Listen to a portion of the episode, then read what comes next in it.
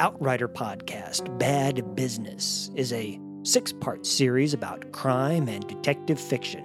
I'm joined by a pair of shady figures, my friends Todd Robbins and Paul Fecto.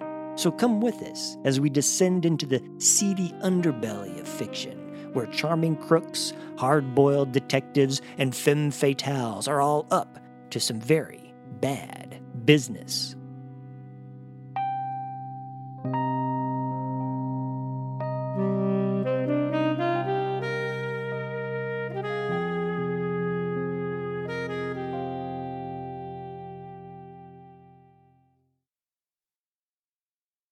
Welcome to the Outrider podcast with Todd Robbins and Paul Fecto. And today we're going to be discussing uh, The Woman Chaser by Charles Willeford and um, Die a Little by Megan Abbott.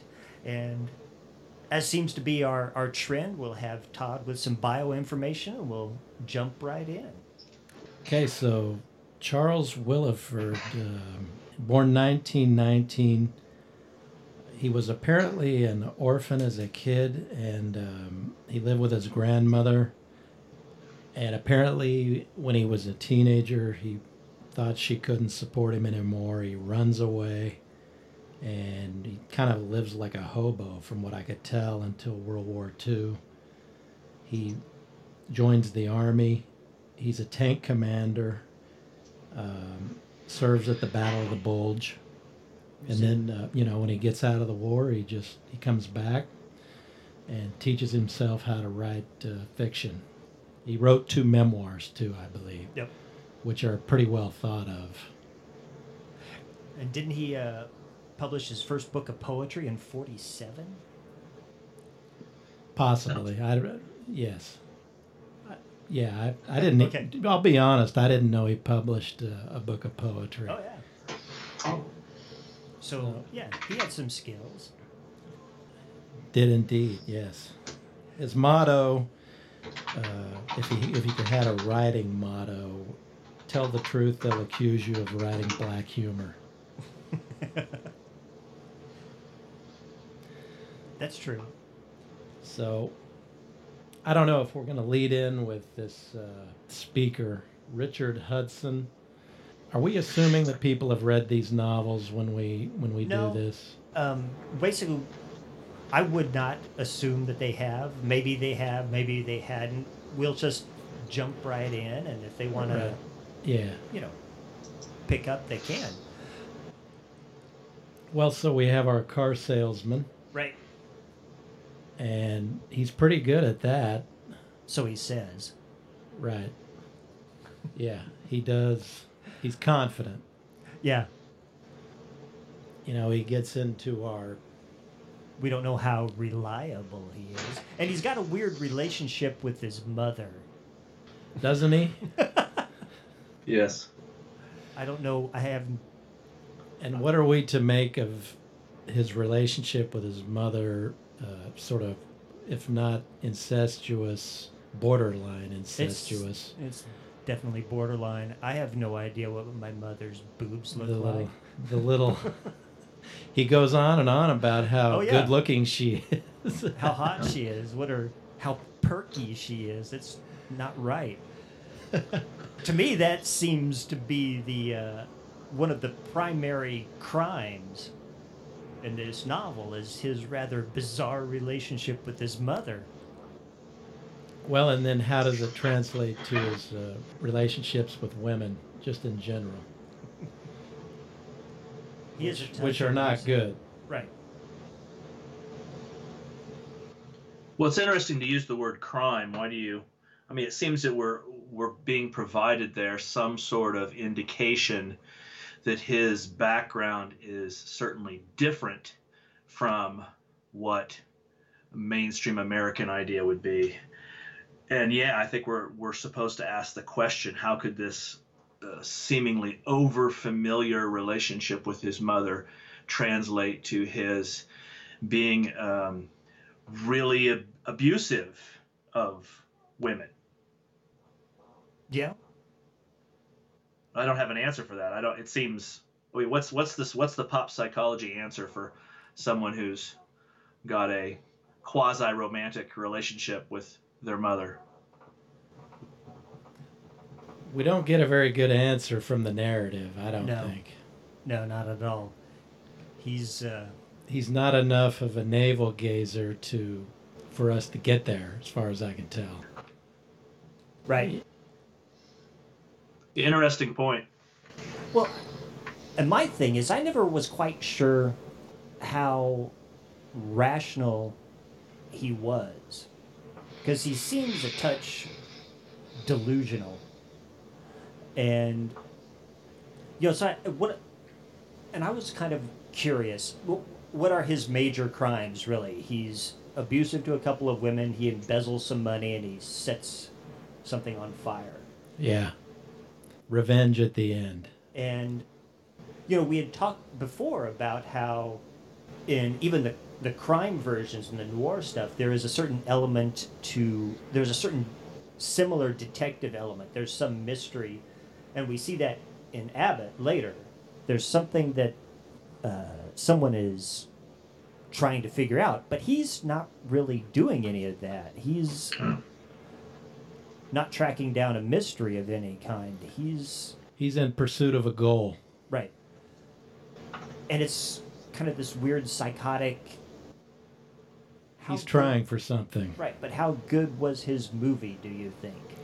According to him, it's uh, if the executives had just got the hell out of the way, he'd have been. what What is Willeford saying about that? Because he, on several, or uh, the author, you know, he goes on about a movie is ninety minutes long. Period. I, I took the you know Richard at sort of face value there. I don't know if, if you're you're talking a cinematic masterpiece, but his criticisms of the film industry uh, seem to be very valid. And my desire to see his what 60 minute version or what no it's a little over 60 minutes so it won't even play on tv um, my desire to see that is i'd give it a chance and, and his criticism seems to make sense His criticism of. Uh, of the movie industry. I mean, it's you know, on one hand, he is this sort of ridiculous narrator, and particularly his crime at the end of going and burning the print seems pretty ridiculous. And so you want to think he's not a reliable narrator, and so this movie he made is probably ridiculous too. However, his desire to be an artist there seems almost uh, on the money to me. I mean, he wants to make the movie he wants to make. He thinks it's great. He thinks it's going to deliver insight to the average person out there who he he criticizes um, maybe a, a, with a little more vehemence but but really not that different from what Chandler had said in the in the you know the long goodbye the last book we talked about Right. um, he just wants to get that message out there and that seems like a very noble motive for such a screwed up guy But what is his message? I mean, it seems rather nihilistic. The guy runs the the dr- the truck driver in his movie runs over a kid and then dies. What I, guess I don't I didn't ever pick up on what exactly the message that he claimed that this movie was supposed to do didn't quite jive with his description to me. I thought he was saying that it's the the reality of the American dream rather than what the Right. the ballyhooed American dream is.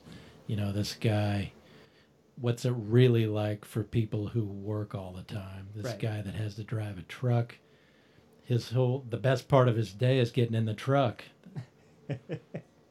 because at home he you know, he doesn't have anything there Right. and you know so i think that's what hudson's message is is that you know we're screwed Yeah, I agree. He's he's this sort of horrible example of, of capitalism run amok in the way he views manipulating people in order to make money. And yet he has this ability also to step back and criticize society um, and see, you know, almost from a from a quasi Marxist point of view, how pathetic this competition element is. he's a he's a character of a narrator i mean Right. he's so he's such a mishmash of conflicting drives and I, I was trying to figure out why why we stay with this guy is it because we're just so fascinated by his his anti-hero approach Yeah, Uh, there's you know? there's a certain mania to him, and it's like, what the? F-? You're yeah it's that it's like watching a, a, a drunk playing in the middle of a street you're just like going when's someone gonna run him over right but he's, Yeah, he's man, got, mania is a good word.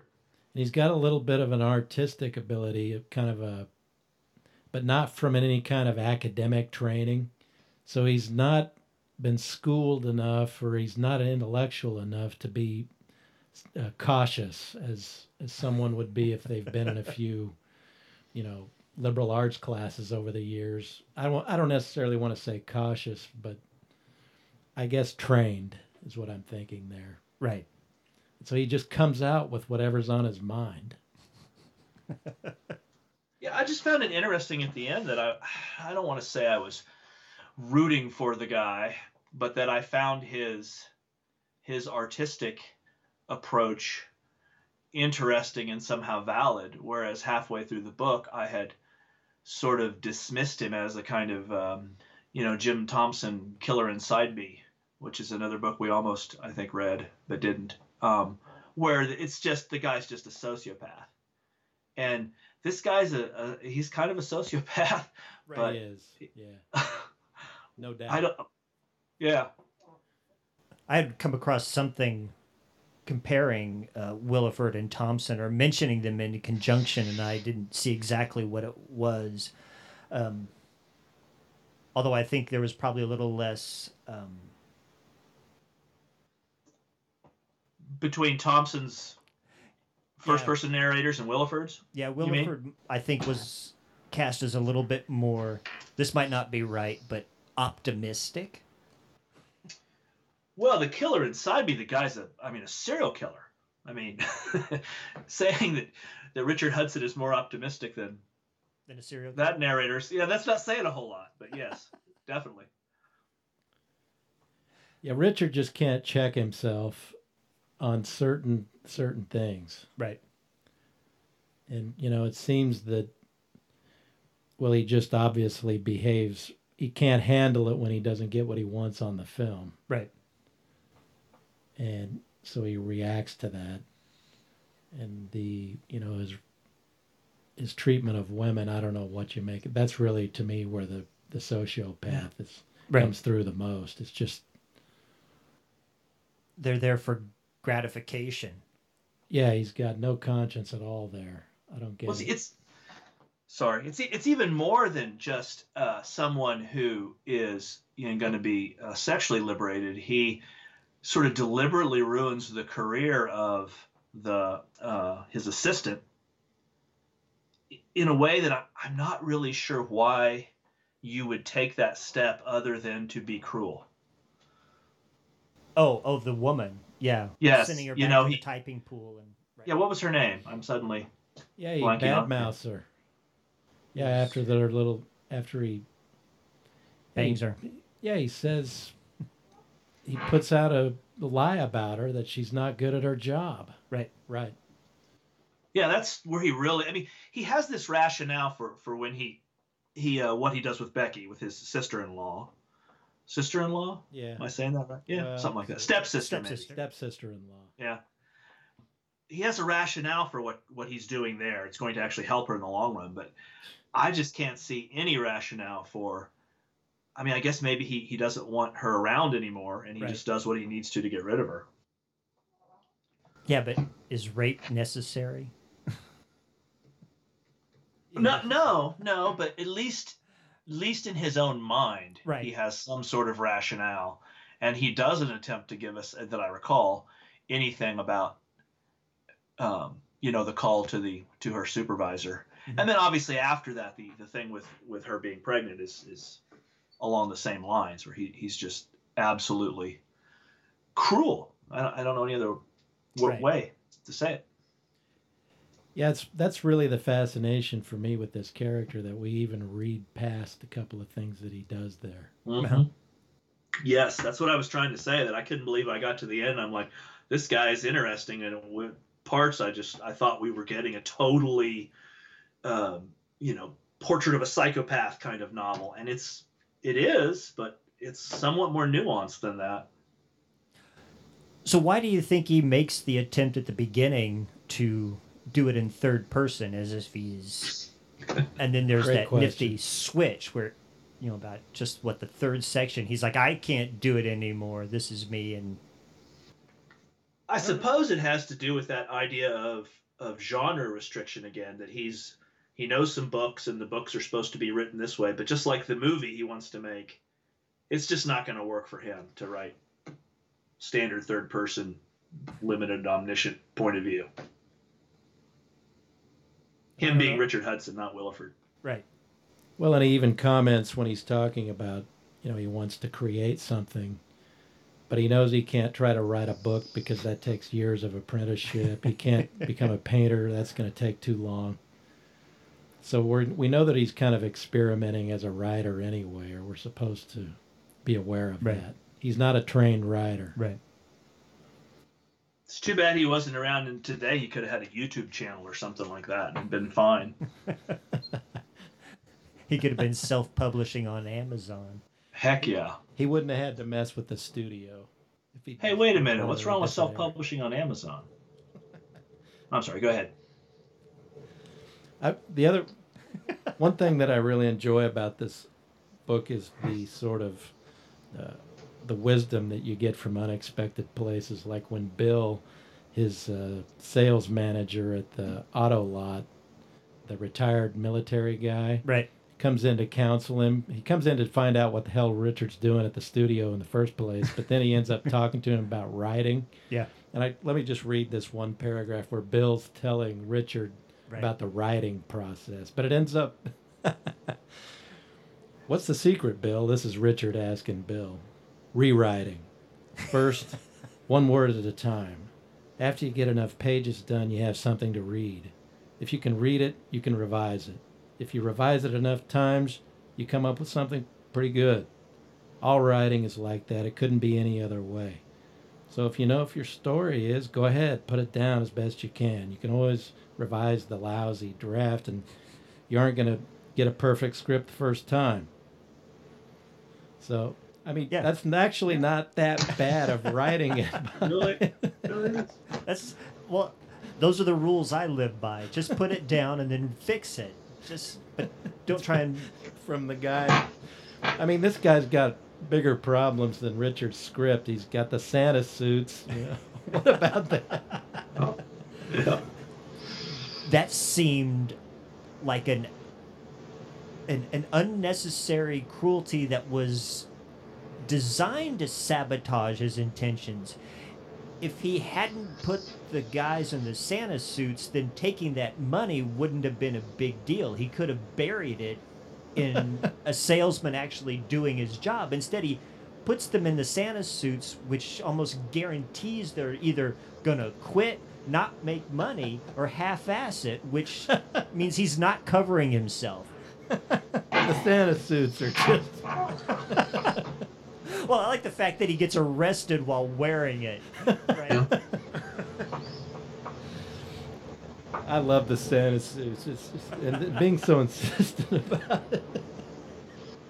Well, what's next? Nothing else to say about uh, Chuck? I guess the interesting thing I saw, and I don't remember where I saw this online to give somebody credit for it, but somebody out there in some post or something compared him to Philip K. Dick. Said he was like sort of to the crime genre what Philip K. Dick is to science fiction. How so? And well, and that's that's the thing that, that resonates there for me is this book is is a really interesting novel. It fits in the noir tradition in the sense of those that that sort of subgenre of first person narrators who are evil. But beyond that, it's a really tricky, complicated novel. And I think that's kind of where where you know Dick didn't get as as much accolades and attention in his day, but he has come to be viewed as a more sophisticated writer than a you know, than than Bradbury and, and Heinlein and some of those guys. And that Willeford is kind of in the same boat. That he's he's got sort of a um, um, got novels out there that are going to go beyond straight genre and be even prescient in dealing with sociological issues. He manages to put some kind of uh, metaphysical meaning behind the form. Is that what you're saying? Yes, and that his metaphysics is seems resonant to a modern reader. I Right. mean, a you know 2018 reader, as I think this book does. I mean, you know, do we even want to use the term toxic masculinity? I mean, I mean, everybody should be reading this book now. In a way, I mean, it's perfect for for a lot of the the discussion that's going on Right. now. Um, You just but wonder yeah, if a also just the fact that he's a, a novelist and he's doing, um, yeah, yeah, he's not bounded by the genre. Would a publisher even try to come out with something entitled The Woman Chaser now? Maybe. Well, Maybe. If we're going to do a new woman chaser, let's chase Megan Abbott. Segue! Wow, that was slick. That was awful. Right, so Die a Little, which is, I believe it's her first novel. She's Yes. published quite a few books, so I'm not quite sure why we ended up picking her first book. I just think we kind of picked it, really. Yep. I think we like the picture on the cover. Well, but she's got, we had several good pulpy looking books to pick from. Yeah, I know that was odd. I don't remember why, but but um, yeah, I, I see it as the first on the list too. She was born, Megan Abbott was born in 71, so she's um, still working, obviously. Um, Hard boiled crime fiction from a female point of view is Yep. one way to one way to look at it. She's got a PhD in English and American Lit. She's won an Edgar for one of her other uh, novels entitled Queenpin, which Right. that's a pretty damn good title. and she writes, according to the bio that I read, whether or not she still does it, and I haven't gone and looked, but she writes a blog with Sara Gran, who's another. Uh, Sara Gran is the author of, among other things, this detective series, Claire DeWitt. So, Hmm. a couple of good writers there. C- But can I actually actually say that? I mean, Abbott, she seems to be playing the publishing game. She's got an academic background, but she's also very much a brand, and I imagine does pretty well. If you look at her social media and stuff, it's all very very steeped in noir and and sort of looks like you know roundabout marketing for her books. Right.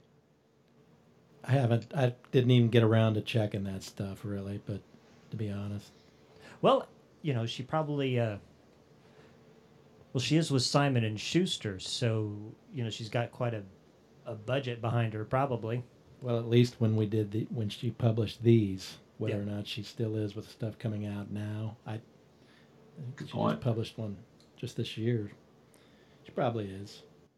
I'm just saying the podcast doesn't discriminate against um, uh, financially successful writers. we'll put the millionaires in there too. I don't know, is she a millionaire yet? I don't know how much her books sell. No idea. But this one pretty clearly falls into one of our our categories Doesn't it though? because she is The personal. yeah, One of Paul's uh, when we talked about that first that first episode. right. Yeah, and even more so than the just the narrator, the the structure of the book is that James M. Cain school of hardboiled crime, where you have an average person who you wouldn't normally put in a you know Chandler-esque world who gets pulled into that world and brings that perspective to it. And so that that is a whole subgenre of hardboiled stuff too. Nice. Yeah. Would you say that this uh, this narrator has also a bit of the existential thing because of the way the uh, the book ends, what we it caps with? I was thinking yes. Yeah. I mean, we what are we led to contemplate there that her Alice, her antagonist, I suppose, is suggesting that perhaps Laura kind of liked that world herself. Yeah. That Yes. she had that darkness in her that Alice had. Yeah. Laura wants to explore the underworld just a little bit too. And she does. And she does, yeah. So, you know, if we're going to talk about the the characters in this thing, and I thought a lot of the characters were pretty spot on, such as Alice, the her her brother's wife. I mean, Right. really, the character that to me just kind of drives the action. I thought Alice was pretty vivid. Lois, for example, is a kind of a bit player character, pretty Right. vivid for me. Joe Avalon, the the kind of the boss or the guy that's kind of running the action. the pimp and the drug pusher. yeah, the pimp and the drug pusher. I kind he was vivid. the PR guy, Mike Yeah, Mike Standish. Mike Standish. I liked him. I mean, just as a vivid character for me. What about her brother, though? I mean, to me, that was the the calculation that was the hardest for the author to pull off because she's got this. Laura, our speaker, has mm-hmm. this cop brother. He's we're supposed to believe that he's experienced enough as a cop. He's been through some things. So I mean, he's obviously seen some things, a lot more than probably the average civilian has, just Right. as a cop. Yet he doesn't seem to be able to pick up on it that his wife's on speed. Yeah. I mean, when you read those scenes with Alice without being told, you know she's either doing cocaine or speed. Right. But did I guess the question is is that did Laura pick up when did Laura pick up that she was on speed? That Alice was on speed. When did Laura do it? Because that's who's she gets told, doesn't she, by one of the detectives? but or, not until late in the book. or maybe it's Mike Yeah. that tells her. Might be Right. Mike that tells her. Right. But not until late in the book. Right. and and so and since she's the one controlling the flow of information if her brother withholds it from her he may have known it's just he because at some point he knew some of her background as well and he embraced it and he was glossing it over ignoring it Okay, so But go ahead, Paul.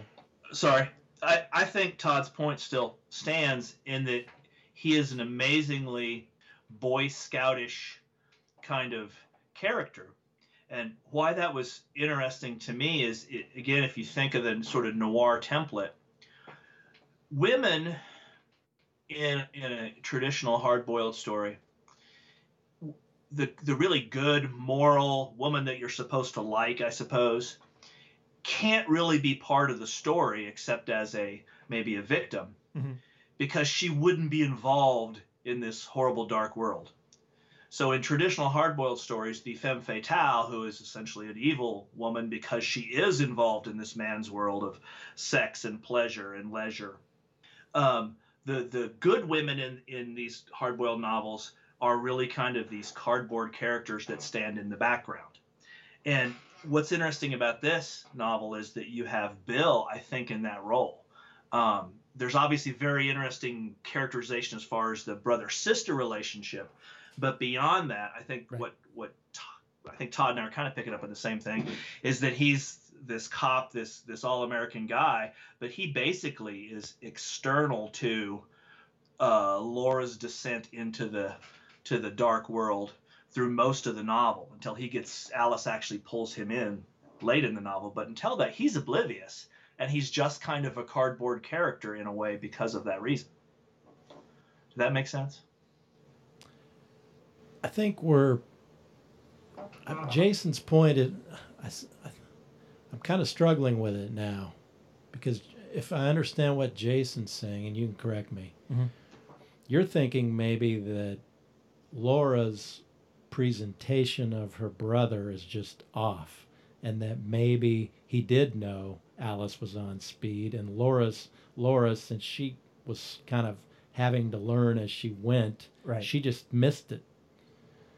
Is that where you're going? What you're thinking? Well, if if she sees her brother as a Boy Scout figure and she doesn't want to see um, the darker side of him, then since she is the narrator, the one in control of the flow of information to us, the audience, then she's going to drop and it's that whole unreliable narrator problem you're going to have. She's going to drop and ignore information that does not flatter her or her brother, whom she wants to Idolize. to flatter, to idolize. And it, it isn't until she discovers him milking or not milking, but bribing um, the uh, the know flop house mean. woman Right, Yeah. The that she, matron. right that she realizes her brother does have this dark side and she has to confront that and so yeah i mean But I still think that Abbott is playing that card. You know, obviously, she sort of self consciously, I believe, Mhm. tried to take on a feminist or at least female perspective right to this noir. oh absolutely. And I think part of that is taking that character of the good woman, which is sort of a, a you know a character that shows up in a lot of hard-boiled novels, and and placing that in the character of the brother. This time it's a guy, Mhm. and he's a good man, and he does good stuff, and because of that, he's not really part of the plot in in, in the early part of the book, first half, three quarters. Even I think both things could be true. I mean, Yeah. there, there could be we're you know something about an unreliable narrator and what Laura reveals to us Mhm. at the same time that we still have this um, interesting gender reversal in the typical genre format. right yeah It is a nice, uh, nice dynamic to think about. It's complicated, which is something that is good in novels. right So we have this unconventional investigator, don't Mhm. we? She's a school teacher.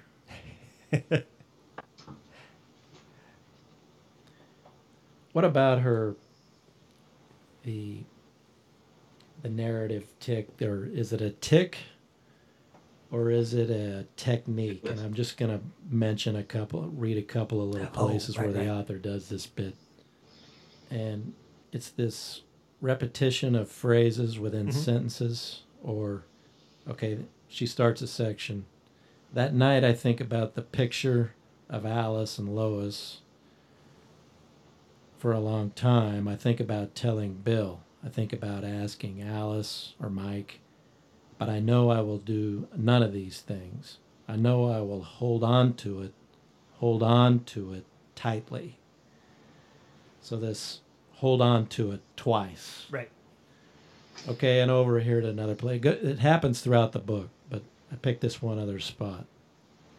This is probably we're about halfway through. I'm ready to tell him to tell Bill, to tell him at least what I have seen, if not the lengths I have gone to see it. Mm-hmm. it gets Is it rhetoric? What Well, I were you think- gonna? Go ahead.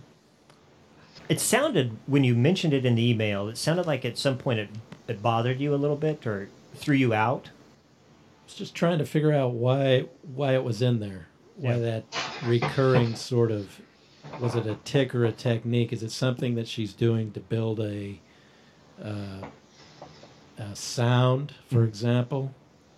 I kind of chalked it up to her just, you know, this is that character's voice. Every person has a has a vocal tick or a habit or a rhythm to their speech. You know, Mark Twain does it in Huck Finn. He maintains that speech pattern for that character, which is unique. Nobody else has it. When dialogue is reported, it's different than that rhythm. And I think that's kind of just what she was doing here. And I also, towards the end of the book, because it gets, it gets more frequent when they go through that last moment where they're setting Alice up, you know, to, in order to save her brother. It becomes more pronounced. It happens more frequently. She drops the back ends of sentences even, and I think that's it's a psychological resetting. You kind of have have to ask yourself, who is she telling this story to? And then that might explain that that vocal tick. What'd you get I- from it, Paul? I think that it's it's probably uh, if you if you think about her as a first person narrator who is entering this mysterious world that she's not normally a part of, it's supposed to sort of mirror the idea that we live in normal, you know, bourgeois society and we don't see that dark world flowing along right next to us. So when she'll do something like, you know, he could keep this as a secret, a secret that with the repetition is you get it one time, but the second time is her delving a little more deeply into what's going on. So I think rhetorically it's supposed to be um, sound uh, at least uh, get the reader into the idea of delving into a mystery. Here's a word, you saw the word, wait a minute. Now think some more about that word, and there's even more there than you first thought. We definitely have a feel in this book of uh, we want the speaker wants us to know that we're heading towards something Right. darker, and it's going to get revealed as we go along, and we get a lot of little hints about it. So I, I do think there is it's a good possibility. Okay. I mean, that's, but you know, it's part of the voice though too. I mean, Right. I do think it's part of the voice. It's a combination of things, and I want you just wonder when the writer was uh, putting the draft together and just in the comp in the part of composition, if Mhm. it just kind of came out like that, was it a decision? You just kind of wonder. We'll never know, obviously, but Right. Go ahead, Paul. Okay, good. I was just gonna say that'd be an interesting question to ask her. I mean, there are so many dumb things you could ask a writer about their book, and that's one that's actually would be really cool to hear her Right. hear her respond to that.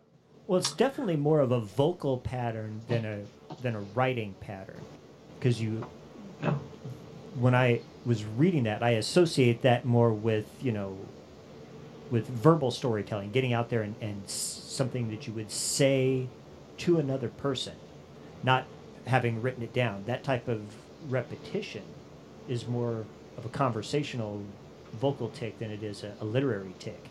That's why you know, it can still be freighted with all of the weight that that you wanted to put in there, Paul. But I think it's it's still it's makes me want to know who is this who's this character's audience? Who is she telling this story to? Is she confessing this to somebody? Because it is first person, and it does carry a weird tense with it. It's not entirely present tense. It does, although it's mostly written that way. Yeah. Yeah, there's almost a feel that the speaker So- is trying to understand it herself, and then Right. the, the the writing of it is a way for her to finally uh, sort of fathom what went down. Yep. Yeah, it's almost like a and a, and a transcribed oratory. So who is she? Is she telling this to a shrink? Is she telling it to a, another detective? To the detective that?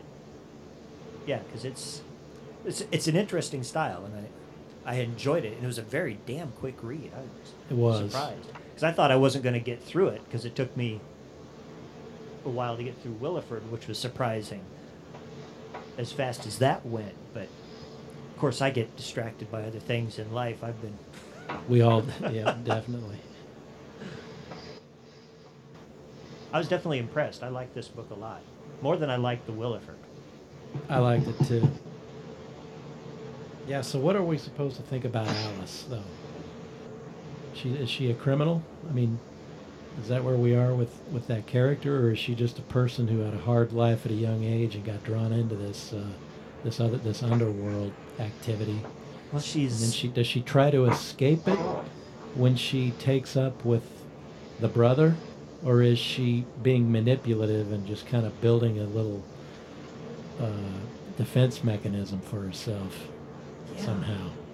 I don't know. There's a part of me that thinks that, in some way, yes, she was trying to escape her past life. That's why she had thrown Lois, basically, into this dark pit, as, as opposed to herself. There's a bit of a masochist to her as well as, as a sadist. She's she's not pleasant, but she's trying to be. And but the but she doesn't have the right toolkit, and so in order to be her um, the perfect housewife, she's still got to be on speed. And and to keep that other darkness away, she has to insert Laura Lois into that to exercise that that sadism. But yeah, she's she's trying. She is trying. And then what I also think is that she might have achieved some kind of balance if Laura hadn't been so damn nosy. If Laura hadn't started getting suspicious and sneaking around and, and wondering if if hell if Alice hadn't tried to hook her up with Standish, it might have just continued in this weird state with you know lovely 50s house parties and no one would have noticed but inserting standish taking that kind of Right. you know she was so i think what alice was doing was that she wanted to be good but she didn't have the right tools or emotional skill set to actually be good. And so she was using that sadomasochistic a drug addict you know stamina for abuse in order to be good. And of course all that does is create suspicion and, and blow up. Right. The the hidden world keeps emerging, yep keeps coming forth. Whether she wants she wants to hide it, but Well, I you know I certainly think that Alice is supposed to be a um, interesting take on the femme fatale. She does occupy, I guess, an evil role in the book. I mean, she obviously sort of sets Lois up, and but there's also sort of an understanding of her lifestyle to go along with the narrator's you know almost secretly being drawn to it that I think is supposed to sort of explode that whole femme fatale um, stereotypical character.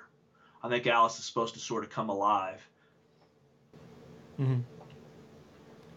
some of the descriptions of her, you know, her eyes were. I should have quoted. oh the, the, the first time when they're rotten or decaying yeah that was Right. weird It was weird, and it's alongside her. You know, she's very beautiful and Uh-huh. seductive too. So unsettling it was very unsettling you're just one. You can't quite tell what the brother is seeing. Is he missing? I know I'm back to the brother now, right but no no but Laura picks up on it, and somehow the brother doesn't see it. But you know what? It's possible. It is Yeah. possible.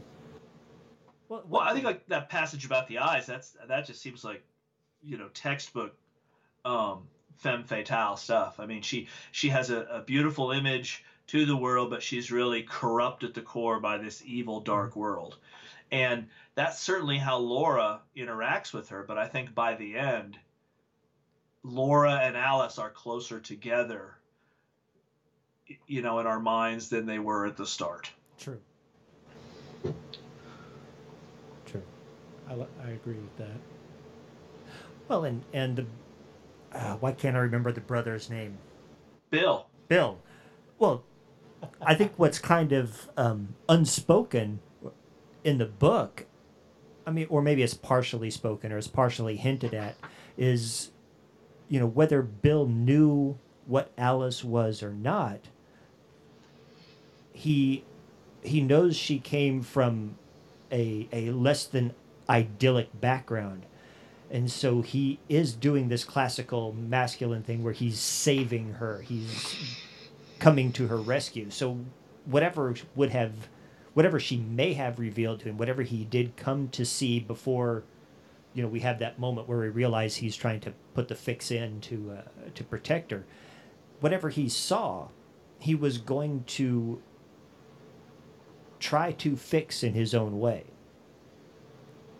And but of course his efforts are completely irrelevant to 90% of the story until his efforts come into conflict with his sister's desires. And his sister's desire is to protect him and keep him from disappearing you know into south america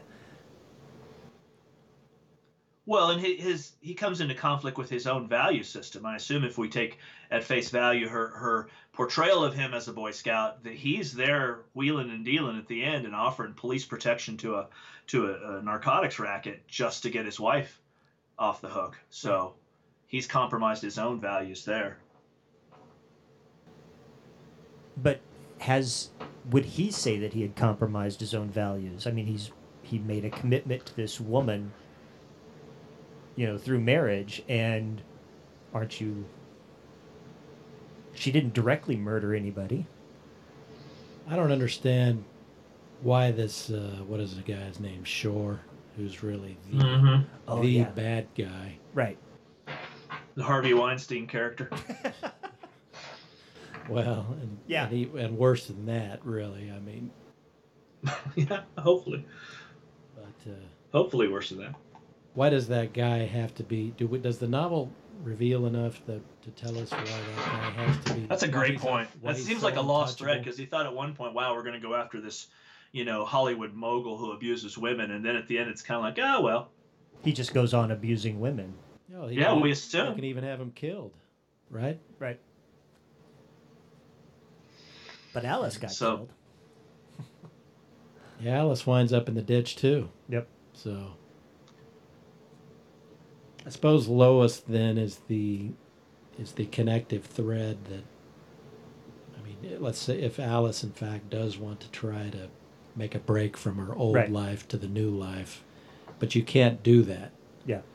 No one can do that really. I mean, the old the past will reveal itself. Mhm. So Yep. Lois is sort of the the unreconciled past coming Right. back on Alice.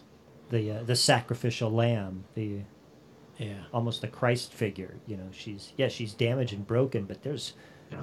there was nothing in her personality that you know deserved any of that. She's an addict. That that's it. Yeah. I mean, she's. We don't really know. I, I don't think, if I recall right, what her motives were for sending the postcard to Laura. But certainly, one possibility is is those were noble motives that she was trying to, you know, Well, pull the post- Alice back where quote unquote Alice belongs. didn't. No, the postcard came before she rescued her from the uh, easy rest. Yeah, yeah, it did. So maybe the, I'm trying to remember if there was a particular kindness that um, Laura directed at Lois. Oh yeah. Was there? I, I bet we could pinpoint a specific. I just say in general, it seems like that, and I think that's why why Lois would call her when she was in that situation, or would, would mm-hmm. allow her to, to to help her when she was in that situation later on in the hotel. I mean, it. I would say that Lois recognizes probably that Laura's just from another. She's from another realm, really. Right. So she's. Maybe even recognizes that Alice is uh, is throwing her, you know, to the wolves, and is hoping in some way to get revenge that she can't get for herself. Could be. But it's it's funny that all of the characters seem pretty aware of this dividing line between the the good bourgeoisie working folks and the nasty underworld folks. And yet everybody's crossing that line all the time. I mean we have the other cop's wife her name escapes me at the moment but she she winds up you know using drugs and overdosing. Um Oh yeah, You know, and a sad story. even Bill, like I said, the fact that, that he he's he winds up playing that game by saying we you know coming in and, and dealing with the with the uh, woman at the safe house or whatever it is. Right. Um, yeah, that that line's pretty damn fluid in this novel, even though all the characters seem to talk about how, you know, they know you're on one side of the line and I'm on the other side of the line, but it doesn't really stop people from moving back and forth. So then is Mike Standish really the only somewhat decent guy? Uh, he's got a few liabilities, perhaps too, but uh, Doesn't he kind of do Shore's bidding? He's one of the people who do Shore's bidding, correct? yeah. Yeah, he's trying to protect Shore at the end there. When when he looks in the uh, file, he suddenly suddenly realizes, oh my God, this is going to put someone onto Shore's tail, and he he backs off. And that may be self-preservation on his part, but you know, nobody comes out of this thing smelling like roses. No, not at all.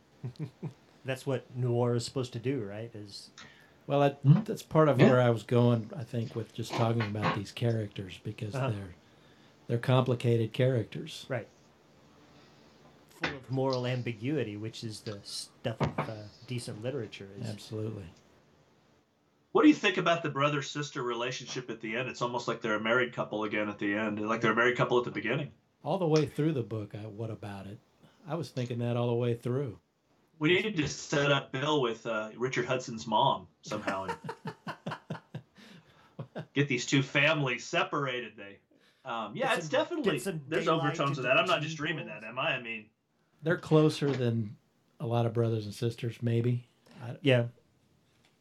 is Yeah. it just because it's just the two of them? Well, yeah, they are orphans, so there might be at, at least for all of you know the intimacy that that Laura talks about in this. At least she's like never has some loving description of his penis, Right. quite like Richard Hudson is like, oh, you know, my mother's breasts are magnificent, and we get to see them, and it's just a little disturbing. yeah, there's there's it's interesting that both of our books would have that little odd subtext that, and neither one sort of puts it to bed at the end, so to speak. I mean, you know, we don't. Neither narrator actually steps out and addresses, boy, my relationship with my family member is unusual. Right. I mean, I have a sister. We're not quite as intimate as Bill and Laura, but you know, I could see families that were you know had a certain amount of closeness that, you know, if if you're not used to it, if you're not familiar with it, it might seem awkwardly, you know, too tight. Well, I could also imagine a family where the mother being topless wouldn't be a big deal either. You know, if they're at least sort of hippie family, that's very Right. cool. But it's the way that the description is in the book, True. and and also the way that. I guess the big thing is the domestic situation. The way they, they seem to be set up as, uh, uh, you know, partners in life at the beginning, and this horrible woman intercedes, and the horrible woman is dispatched, and they wind up at the end back in domestic tranquility. That is sort of what happens. Laura does. She is suspicious of Alice from the very Right. beginning. Mm-hmm. Yeah. And you do kind of get the impression that she wouldn't mind finding something wrong with Alice.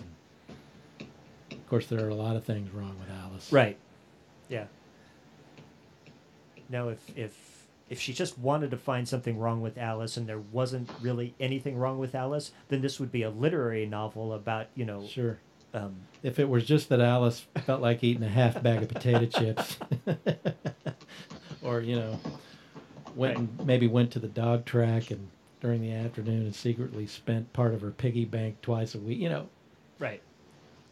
It'd be a, it'd be a literary novel about jealousy and and, Right. and and you know family drama. It's as opposed we've got drug addicts and, and masochistic stuff. film producers and sorry sadistic film producers, prostitutes, lesbianism. Did that seem too convenient, too serendipitous, too circumstantial? The whole discovery of the playing card deck with Alice and, and Lois. Does she find that under Alice's bed? No, in Standish's It's in drawer. Stan- that's right. It's at Standish's. right. And I- and I'm not quite clear. Did I miss something? How did Joe Avalon's address book get into the bedroom? I mean, she, we get some speculation on it, but we don't really get a clear. Are we are we supposed to not know? That is a valid question. I'm not sure I am clear on how that ended up there. Yeah. It just indicates that that he's somehow involved still with Alice directly. Either maybe they actually were, um, you know, sexually involved, and it, Mhm. that's why it's in the bedroom, or maybe it's just the fact that that Alice is part of his business. That is sort of a business book, is what it's for, I believe. Right. Now that is one of the things about first person narrative, about that type of vocalization, is that you can't have these things that just miraculously appear because that person who's controlling the flow of information, which you're getting that focalization through, isn't going to be able to fill the reader in on mysterious stuff, and you just kind of have to accept it. That suddenly this address book with this code in it appears under her foot, and whatever her speculation is, you kind of stuck with that and and that mystery. So yeah, I was just curious if anybody else had any other ideas besides. Well, I, I felt like that a lot through the narrative, but but I felt like it was a suspend your disbelief kind of thing with the Mhm. typical crime novel where there's a lot of coincidences and reversals and MacGuffin type things that happen, and so I just kind of went with it. I went with it too, and but you do sort of wonder about those little plot things that happen. Right. Is there is there an explanation for it? It's not. It didn't bother me, Right. so it probably worked pretty well. I mean, honestly, the only thing that I even questioned, and I've already mentioned it, was just the brothers, the the portrayal of the brother. Mhm. Where is he with this with Alice? And Right. it- and it's and I think we've talked it through pretty well, really. But Well, but you kind of get an interesting dynamic there in the beginning because in most hard-boiled crime stories, the the women characters can be kind of secondary, and in this book, the women seem to be doing all of the action, and a lot of the men are pretty clueless. I mean, depending on whether you you know you believe Bill was or wasn't, it seems like all those detectives and stuff are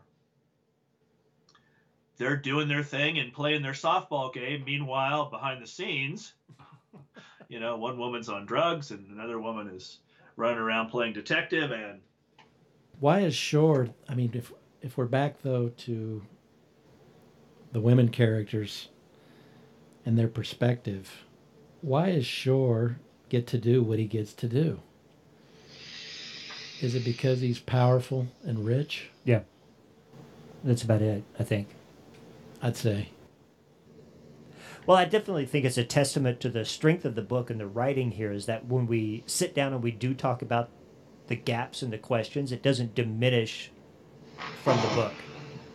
This as as a first novel, this is damn solid. It is. I can see why she's got the career that she does. I mean, it's a solid little book. It moves. Yep. It really does move. Yeah, I, I wouldn't mind knowing some more context about because there are what like the first three books all sort of have this same feel that they look like they're sort of classic noir.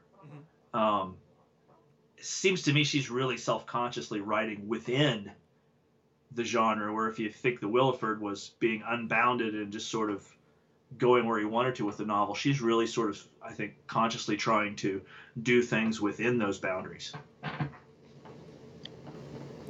Well, she's definitely very familiar with uh, with the genre and with the tropes. Her actual first book was in 2002, and it was um, what was it? Oh, The Street Was Mine: White Masculinity and Hard-Boiled Fiction and Film Noir. Okay, so it's a it's an essay, book of essays. It was, about- uh, yeah, I think it was just an entire work. It might have come from her uh, her doctoral thesis, and thesis. something like that. So, might have to track that down. yeah, sounds pretty good. So, anything else? We're on to James Ellroy and Elmore Leonard. Yep. oh god help us An American uh, urban sound Yep. is one of the things we'll be talking about because both of those writers really have a voice, I suppose, and Mhm. so So it'll be richard hudson's going to seem like a minor league player compared to the people we meet in Ellroy So we're, it's going to be American Tabloid and Unknown Man 86, I Unknown Man number eighty nine. 89. I agree. There's a couple characters in that Ellroy uh, American tabloid that would uh, they'd take Hudson and, and dump him in the ditch. if they scare todd they scare anyone All right. Well, then we'll be back in a, in a few weeks. The Outrider podcast is hosted by me, Jason Quinmalot, and produced by Heather Ann Eden. You can subscribe to the show on iTunes or Stitcher and go there to please rate us and give us a review, or you can get the show straight from our host, podbean.com. Thank you for listening, and we'll see you next time.